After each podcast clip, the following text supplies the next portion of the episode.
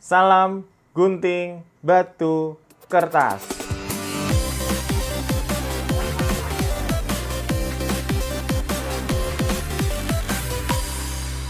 Selamat malam, selamat bergabung di live stream. Kita akan ngobrol tentang seputar uh, tugas akhir bikin board game gitu ya. Jadi buat teman-teman yang dari biasanya sih anak ini ya di kafe atau anak multimedia atau anak apa informatika mungkin ya beberapa yang pernah ngobrol sama saya silakan bergabung ya. Nanti kalau teman-teman ada pertanyaan bisa diajukan langsung ya di komentar tempat video yang tem uh, kalian tonton. Jadi ini adalah live stream di YouTube dan di uh, Facebook saya itu ya di official fanpage juga dan juga tayang di personal uh, Facebook saya, tuh ya. Dan di sini saya ditemani itu ya, ditemani oleh mahasiswa-mahasiswa.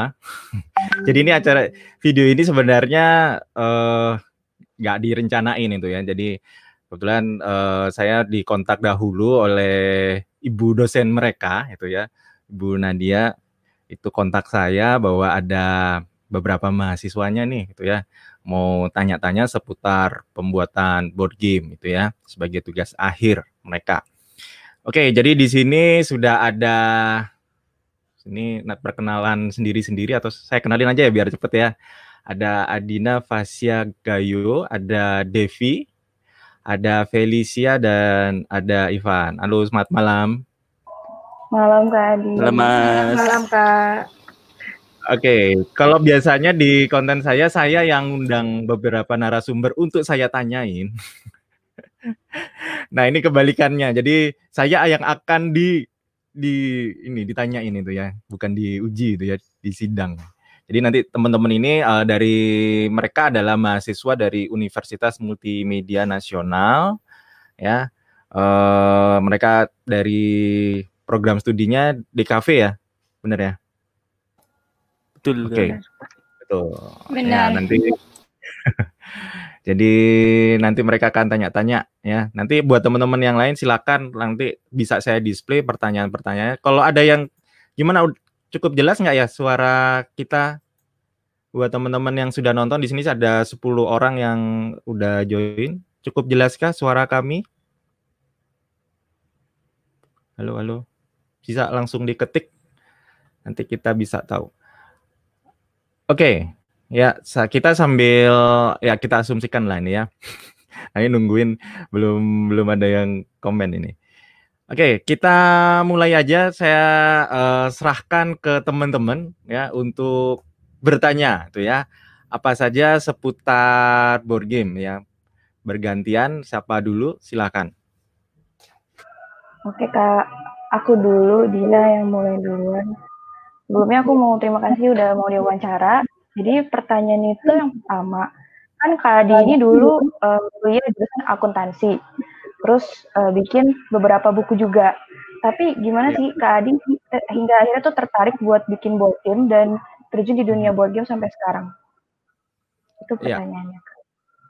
Aku jawab langsung ya. Jadi memang uh, background latar belakang pendidikan saya di S1 maupun S2 itu di bidang akuntansi itu ya. Dan memang passion saya itu adalah sebagai seorang pendidik ya pengajar.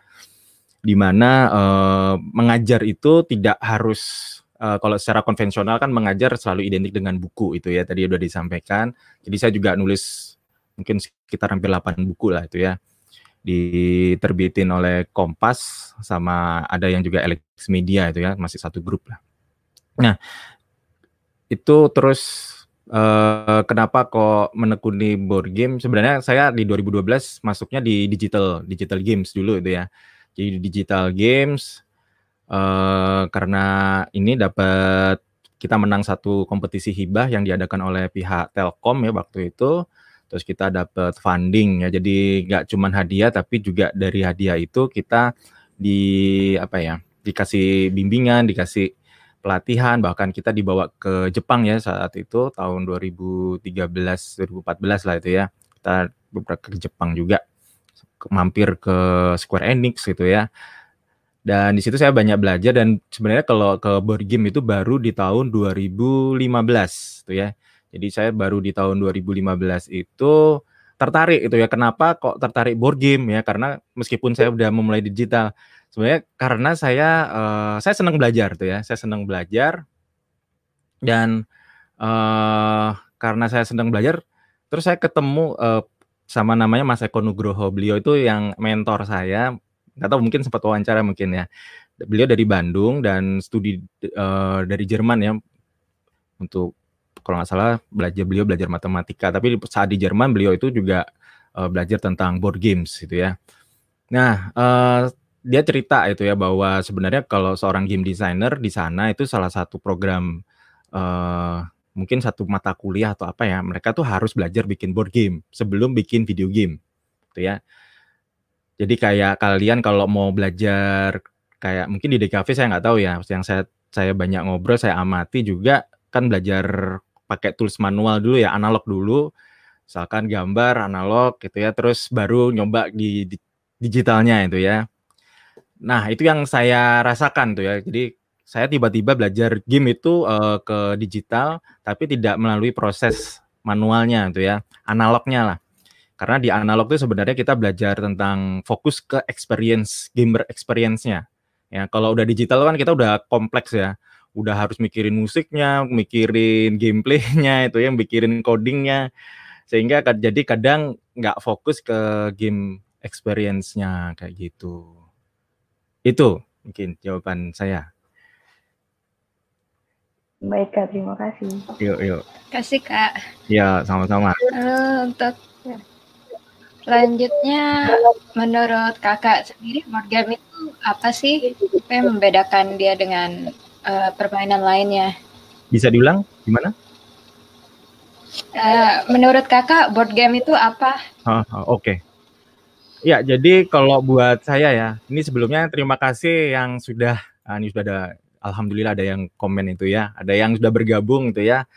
Uh, ini bacanya gimana ya? Virus gitu ya terus ada Desi Lestari dan oke okay, udah jelas ada Kania Kres. Oke, okay, Kania Kresnanda. Halo. Ya, uh, jadi board game itu buat saya adalah salam gunting batu kertas.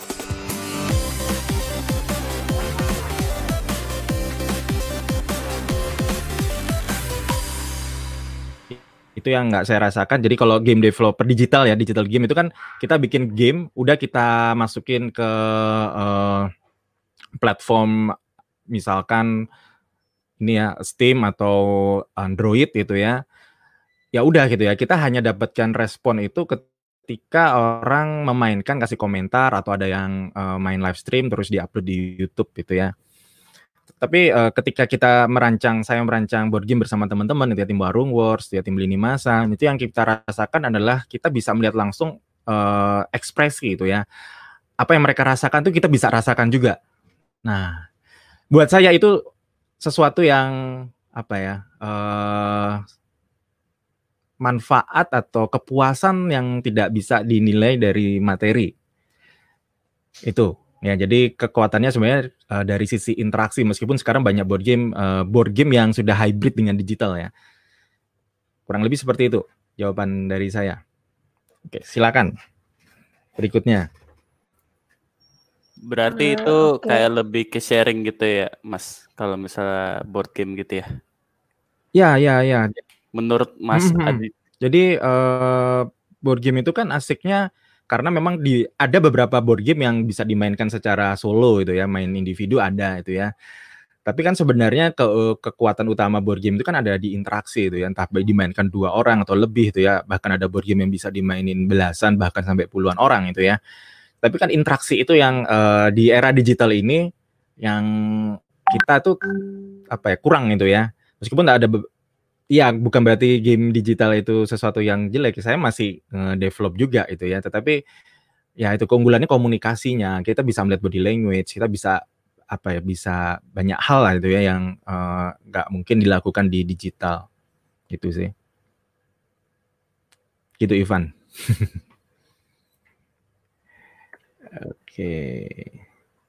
Ini juga sudah bergabung Rio Septian. Oke. Ya, silakan pertanyaan berikutnya. Wah, ini ya. Uh, iya, uh, gini, uh, bagaimana sih pandangan Kak Adi mengenai board game di Indonesia? Ya, uh, sebe jadi sebelum ada kalau kita ngobrol ya sesama teman-teman, jadi pelaku desainer atau para pegiat board game ya. Jadi sebenarnya kalau board game Indonesia itu kalau saya pribadi melihat ada dua era itu ya. Era sebelum Board Game Challenge 2015 ya sebelum sama era sesudah Board Game Challenge 2015. Kenapa Board Game Challenge 2015 itu menjadi sebuah milestone di industri board game Indonesia? Karena itulah titik awal di mana di situ ada peran Kompas gitu ya. Ya, uh, Kompas ini luar biasa itu ya dan kolaborasi yang diinisiasi dari teman-teman Manik Maya saat itu untuk me, apa ya?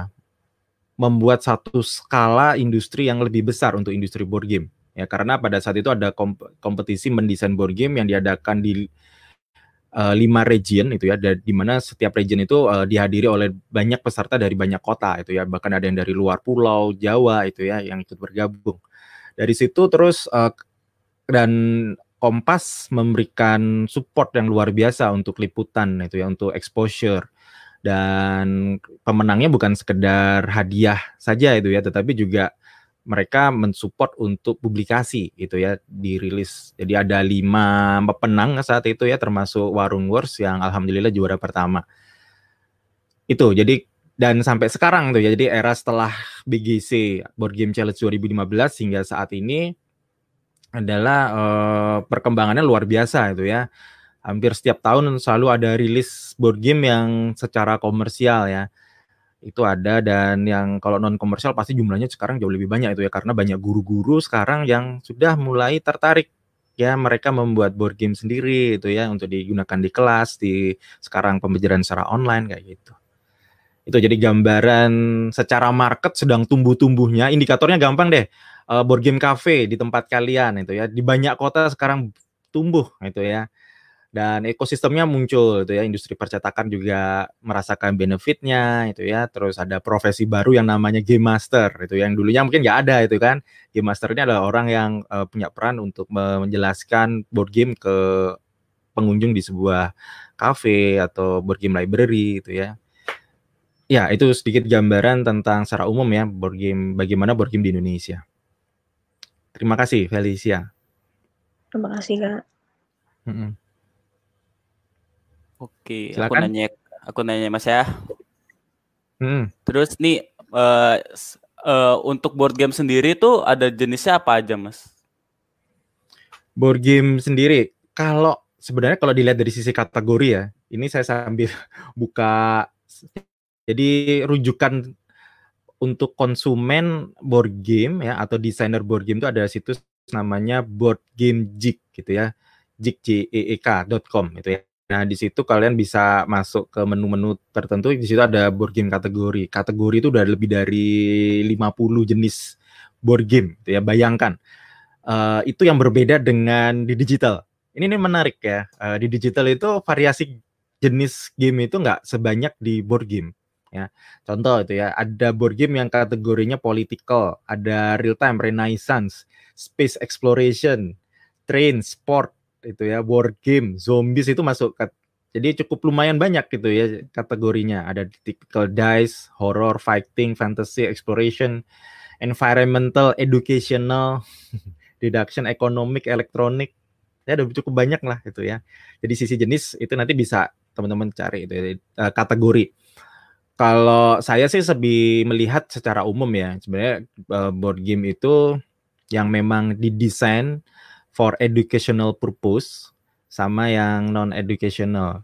Sebenarnya semua board game atau video game itu kan punya makna pendidikan juga ya, punya kita bisa belajar sesuatu dari situ. Tetapi uh, kalau yang didesain untuk board game untuk educational, kita bisa sebut itu adalah game based learning, gitu ya, atau pembelajaran berbasis game. Nah, yang tujuannya adalah board game itu didesain untuk mencapai satu kompetensi atau skill tertentu ya jadi board game itu di, di, dimainkan supaya kita tuh dapat skill tertentu atau kita belajar apa ya bisa termasuk uh, soft skill itu ya bisa bisa banyak hal lah itu ya yang memang didesain. Jadi cara desainnya nanti akan berbeda dengan kita membuat yang untuk sekedar uh, for entertainment itu ya, for entertainment purpose itu berbeda pasti. Itu jadi saya cuma membagi jadi dua. Kalau dari board game sebenarnya cukup banyak gitu ya. Dan mungkin nanti setiap media uh, setiap orang punya pendapat gitu ya bagaimana mereka mengkategorikan board game. Gitu. Lebih jawaban.